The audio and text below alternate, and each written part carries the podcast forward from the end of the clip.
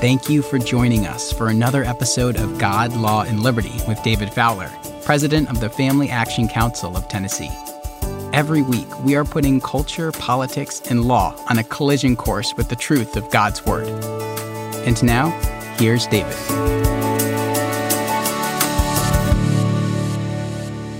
Welcome to this week's episode of God, Law, and Liberty. And as with every week, I'm delighted to have you join with me. And I hope today particularly helpful as what I want to do, perhaps even starting a new little short series here, is connect some biblical theology that we've covered in the last year to testimony that was offered last week in the Tennessee House of Representatives supportive of transgender ideology.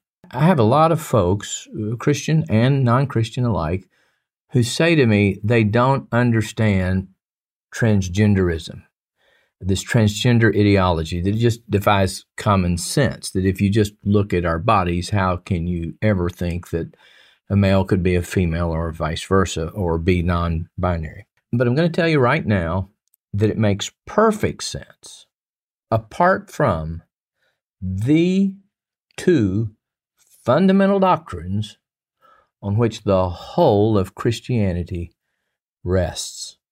I'll get to those two doctrines in a minute, but I want to discuss first the importance of laying this doctrinal groundwork for understanding this testimony and what's going on in this transgender movement and in the law. You know, we often today don't like to focus on doctrine or dogmatics. It's said that doctrine divides, but that's actually its purpose is to divide the truth from error. We have to know, according to the scripture, how to rightly divide the word of truth. So that means we have to establish what is true, what we call our doctrines, our dogmatics, so that we can distinguish between the truth and falsehood. And when we understand the doctrines that I'm going to cover today and probably next week, it will serve a couple of very important purposes. The first of which is that it will affirm to you the rationality of the narrative found in Scripture. Or, putting it the other way around, it, helps us understand why it is that even so many non Christians think transgenderism is irrational or illogical, it's contrary to common sense. And they don't know it, but by their bewilderment, they are actually affirming the truth of the biblical narrative, which is the gospel from beginning to end. And that leads to the second reason laying this doctrinal groundwork is so important. It helps us to understand how we can speak to this issue, and perhaps by extension, a number of other issues confronting us, in terms of the gospel, and not just pragmatically. I have found that most who speak to this issue today, in connection with transgenderism and legislation on the topic, do not speak in biblical categories, as I discussed last week, but they approach the matter pragmatically. What can be said or done that will get the legislation passed and, uh, if they're really forward thinking, might allow us to uphold it in federal court? Now, maybe I can come back to this later point in a future episode. But I believe there's a very legalistic, non gospel of grace spirit behind this pragmatic approach.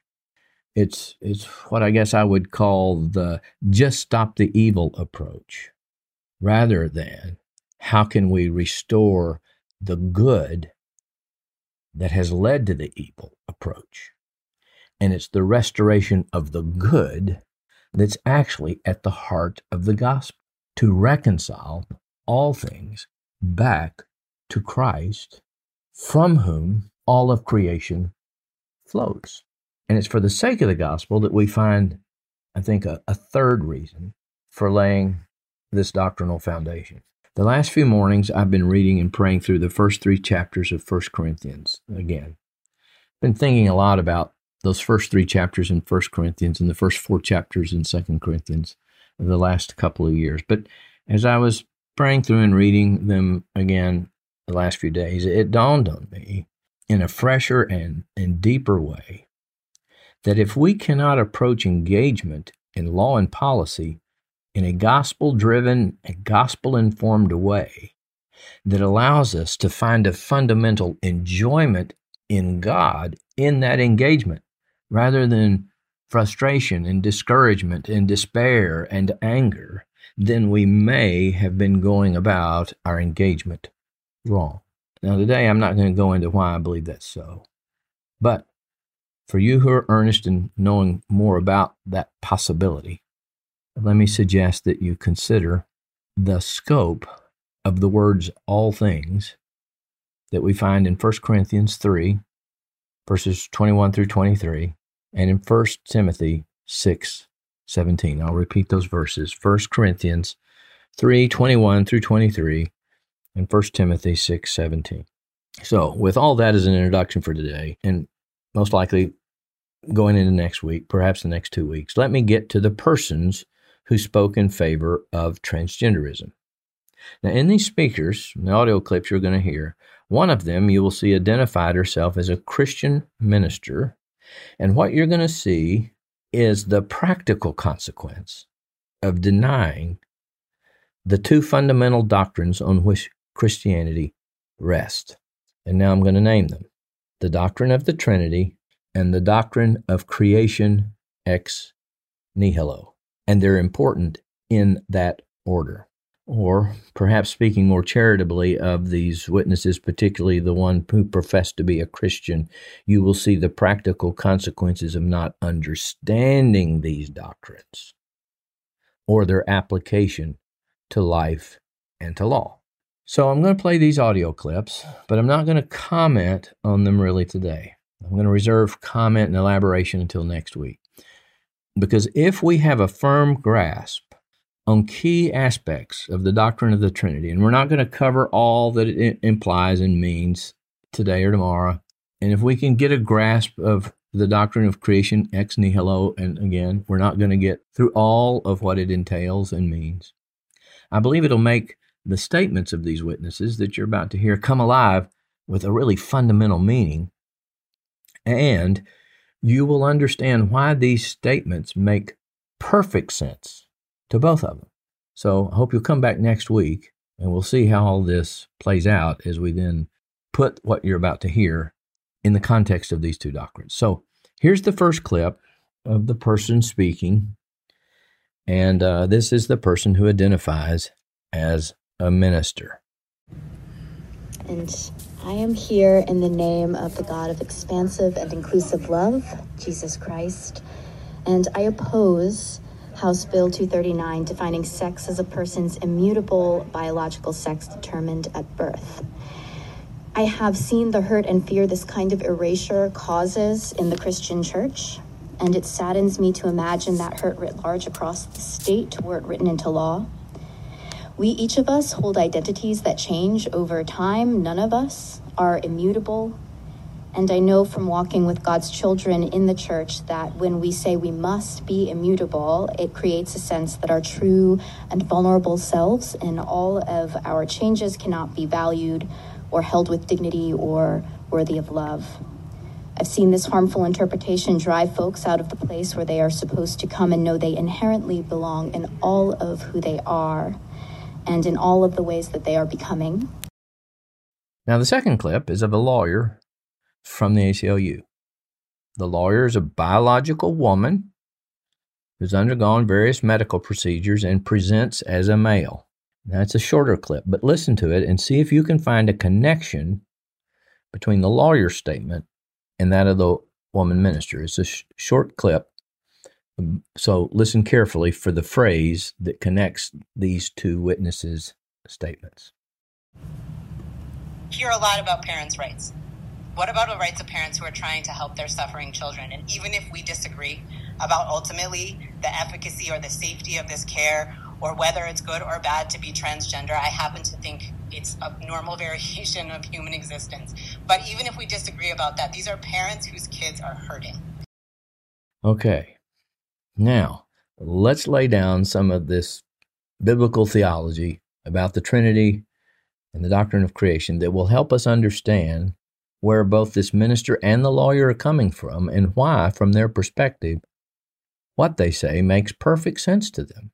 And with respect to the minister, over the rest of today and perhaps uh, certainly for next week, we'll begin to understand how erosion within evangelicalism on these two fundamental doctrines made possible not only the minister's view, uh, this view expressed by a believer in Jesus, but that of the ACLU lawyer. And we'll begin to understand how they're reconciled to each other and why we're the ones who are not reconciled to them and need to be enlightened.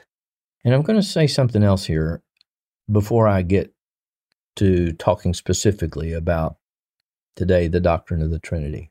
That it's my experience that this erosion is pretty pervasive throughout evangelicalism. Not true, certainly, of every church. But it is consistent, what I'm getting ready to say, with my own experience growing up in conservative, Bible believing evangelical churches. And it is this these doctrines took on less importance because we had a one sided focus on the subjective side of theology, namely soteriology, getting saved.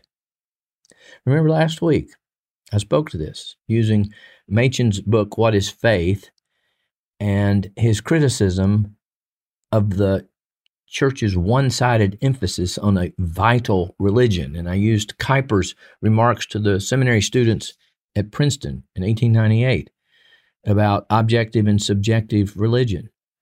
And, and of course, Kuyper was writing in 1898, Machen in 1925, I believe it was. So, if that was true then, it is as much true, if not more so, now that we focus strictly on the subjective or vital side of Christianity. What does it mean to me rather than its objective side, which becomes doctrinal and creedal? It's also my experience after literally growing up in evangelical churches that that there's not much emphasis or exhortation to study or think very deeply. I think I mentioned it when I was using some of Nancy Pearcey's material from her book Total Truth. There's there has been over the last hundred years a, a, a relative anti-intellectualism to evangelicalism. And I think that's particularly true with respect to the doctrines of the Trinity and creation ex nihilo. But as I was listening, actually today on the way in to the office, to some comments by Jason Farley on one of my favorite podcasts, uh, Chalk Knox Unplugged, uh, it it was driven home to me that the Bible is really telling us a story. It is a narrative. That's why I used the word the narrative at the beginning of the po- podcast. And really, everything we needed to know about living in the cosmos in which we've been placed is found in the first three chapters of Genesis. And as Sinclair Ferguson has said, the rest of the Bible is strictly narrative, expounding on those fundamentals God, creation, fall, and redemption. And another thing that I want to add here, I'm sorry I keep adding to stuff before I get to this doctrine of the Trinity. But but in terms of these deficiencies, what I've noticed, I don't know if you've noticed it too, is that in much of the biblical worldview teaching and training that I've gotten, and sadly that in the past I've provided, is that it begins with creation and speaks in terms of creation, fall, that whatever that which explains what our problems are and why we have these problems, and redemption. But we have to remember that back behind creation is God. And without the doctrine of the Trinity, we will not understand rightly the doctrine of the creation. We've got to start with who God is. And so often we just sort of skip over the who God is straight to the point of creation. But we won't understand creation if we don't understand God. And then we won't really understand the transgender movement. So, we can continue to think very superficially, not very deeply about things. And we can just call those in the transgender movement stupid. We can say they lack common sense. We can call the minister a heretic, and I believe she she actually is. But re, in reality, they're both only moving toward the logical consequences of their cosmological perspective. And in the case of the minister, her beliefs about the nature of God. Now, uh, why did I say their cosmological perspective rather than their views about God? And, and that's because I don't know what the views of this transgendered lawyer are about God. It is indeed possible that he believes there is a God, and we'll talk about that in relation to the doctrine of creation ex nihilo. So I really can't speak to his belief about God exactly. But I can say, and I have said, using Dr. Andrew Sandlin's wonderful little book, Creational Worldview, that one's cosmology does determine one's soteriology and eschatology. So, cosmology, as between soteriology, the issue of salvation, and eschatology in things, is primary. And our cosmologically, logically determines our view of the other two. But as I just said, behind our cosmology is our understanding of God, who God is, and what that then means for our cosmology or doctrine of creation. One of the things that I've noticed and I've been reflecting on for the last couple of years is that in Paul's prayers in Ephesians and Colossians for the churches there, he speaks fundamentally about coming to the knowledge of God and growing in the knowledge of God. And in fact, in Colossians, there's a connection between bearing fruit in every good work and increasing in the knowledge of God. And to be honest, we spend so little time teaching about a doctrine of God and thinking it through that I believe that failure, that weakness explains why so much of the work done by Christians, particularly in law and public policy, has been so unfruitful over the last hundred years.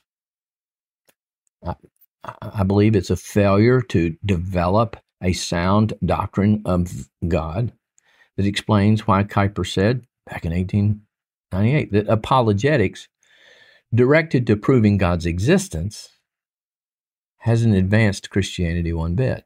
And this unfruitfulness, I believe, and I know I can speak to it in my own life, is related to the fact that God has said He will not allow any abstract conception of God or some imagined understanding of God, some generic understanding of God, to steal His glory as the triune God. See, that's what I'm referring to when I say the Bible is, is a narrative. It begins with God, and by the end, we understand that God is Father, Son, and Holy Spirit that he is triune, that he has personality as Father, as Son, and as Spirit. See? And as I've mentioned in previous podcasts, I think it was the Building Blocks series last year, the doctrine of the Trinity began to fade from its position of prominence with Frederick Schleiermacher, who in 1799 published a book called Addresses on Religion, and this is what he wrote Religion is the outcome neither of the fear of death nor of the fear of God. It answers a deep need in man. Now, see right there, we see subjectivity. It's about man, it's responding to a need that men have. It's not men responding to God, to who God is. Schleiermacher continues It is neither a metaphysic nor a morality, but above all and essentially an intuition and a feeling. Now, what is he saying in the last part? Metaphysics is the concept of what is beyond matter. We can all see the brick wall in front of us, but what is the value, the meaning, the purpose of the brick wall? Is it to keep prisoners in? Is it to uh, um, shelter children from the elements? You know, uh, maybe that's a bad example, but but metaphysics has to do with that which is beyond the physical sensations to issues of value and meaning and purpose, or our telos, our end, where we're headed. Okay. And he says, no, it's it's really not about all of that. It's essentially an intuition and a feeling. And if you'll remember when I spoke last week about Machen, he said, if if you have a wrong conception of the atonement, you've emptied Christianity of its moral component. Well, that's exactly what Schleiermacher did. And for him, because this feeling of dependence on God was what was central to Christianity, you don't need a dogma about the triune nature of God. You don't need that to have a feeling or intuition about God in the sense of dependence on Him. He, he didn't really know what to do with the Holy Spirit. Now, that was sort of recovered, obviously, in, in the last century, you could say, with the Azusa Street revival and some of those things, because our our Christianity had become either dead orthodoxy or meaningless and had no vitality to it. But but for centuries, both the Catholic, the Eastern Orthodox, and the Reformed churches, the Protestant churches, have ascribed to the Athanasian Creed. And it begins with these words. Listen to them, they'll probably shock you. Whoever will be saved, before all things, it is necessary that he hold to the Catholic view of faith. Now, Catholic there is referring to the universal view of the church, not Catholicism as a, uh, I guess you'd say, denomination. Okay. He said they must hold to it is necessary for you to be saved to hold to the Catholic view of the faith. And it continues, and the Catholic faith is this that we worship one God in Trinity and Trinity in unity. Now, today that would sound outrageous even to many evangelicals. The, you mean you can't be saved if you don't believe in the doctrine of the Trinity? But I believe that would uh, reaction is only because too often the content of our faith, what Machen was trying to address, has become empty. Just believe this person named Jesus died for your sins and you're good to go. Well, I mean, there are other people who've died, right? They've come back to life. Uh, we have stories, you know, in bookshelves about those people. But did they save anybody? Was there was their death and uh, resurrection uh, of any salvific importance to anybody? Uh, absolutely not. So you may be good to go in the in in the sense of being ready to grow in your knowledge of God. But you're not good to go, as in, well, you know, that's done. I got my baptismal card and I'm going to heaven. I mean, that's really just what the Apostle Paul says of the Hebrews who had the law and the sacrifices. They thought they were good to go too. And God destroyed their form and manner of worship and it's never returned. But let me let me proceed and get back to this doctrine of the Trinity and its primacy. It may be more accurate to say not that belief in the doctrine of the Trinity is necessary to salvation, but the doctrine of the Trinity is behind and makes salvation possible. Without it, it's like what Paul said about if there's no resurrection of the dead. If there's not, you're still in your sins. Eat and drink, for tomorrow we die. If if God is not triune, then you're still in your sins, and go eat and drink, for tomorrow you die. Now, one may not understand the doctrine of the Trinity at the time one comes to faith. But if progress is to be made in the Christian life, then learning about the doctrine of the Trinity and coming to love the triune nature of God is essential in growth and sanctification and holiness and longing to be in the presence of Christ. And I've seen that in my own life. Now, in regard to this doctrine of the Trinity, let me read you an excerpt from an excellent little book by Michael Reeves. It's very readable, it's short. It's called Delighting in the Trinity An Introduction to the Christian Faith. And this is where we'll end for this week. But I hope you will find this very helpful. Reeves poses these questions What would we say is the article of faith that must be held before all others. Salvation by grace alone? Christ's atoning work on the cross? His bodily resurrection? Now, certainly, those are all things of first importance. He cites 1 Corinthians 15.3. So absolutely critical that they cannot be given up without the very nature and goodness of the gospel being lost. However, they do not stand before all things, as was said in the Athanasian Creed. By themselves, they are not what make the Christian gospel Christian. Jehovah's Witnesses can believe in the sacrificial death of Christ, Mormons in his resurrection, others can believe in salvation by grace. Granted, the similarities are sometimes only superficial, but the very fact that certain Christian beliefs can be shared by other belief systems shows they cannot be the foundation on which the Christian gospel rests, the truth that stands before all things. For what makes Christianity absolutely distinct is the identity of our God which God we worship. That is the article of faith that stands before all others. Every aspect of the gospel, creation, revelation, salvation, is only Christian insofar as it is the creation, revelation, and salvation of this God, the triune God. I could believe in the death of a man called Jesus. I could believe in his bodily resurrection. I could even believe in a salvation by grace alone. But if I do not believe in this God, then quite simply, I'm not a Christian. And so, because the Christian God is triune, the Trinity is the governing center of all Christian belief, the truth that shapes and beautifies all others. The Trinity is the cockpit of all Christian thinking. Let me read those last little lines again. The Trinity is the governing center of all Christian belief, the truth that shapes and beautifies all others. The Trinity is the cockpit of all Christian thinking.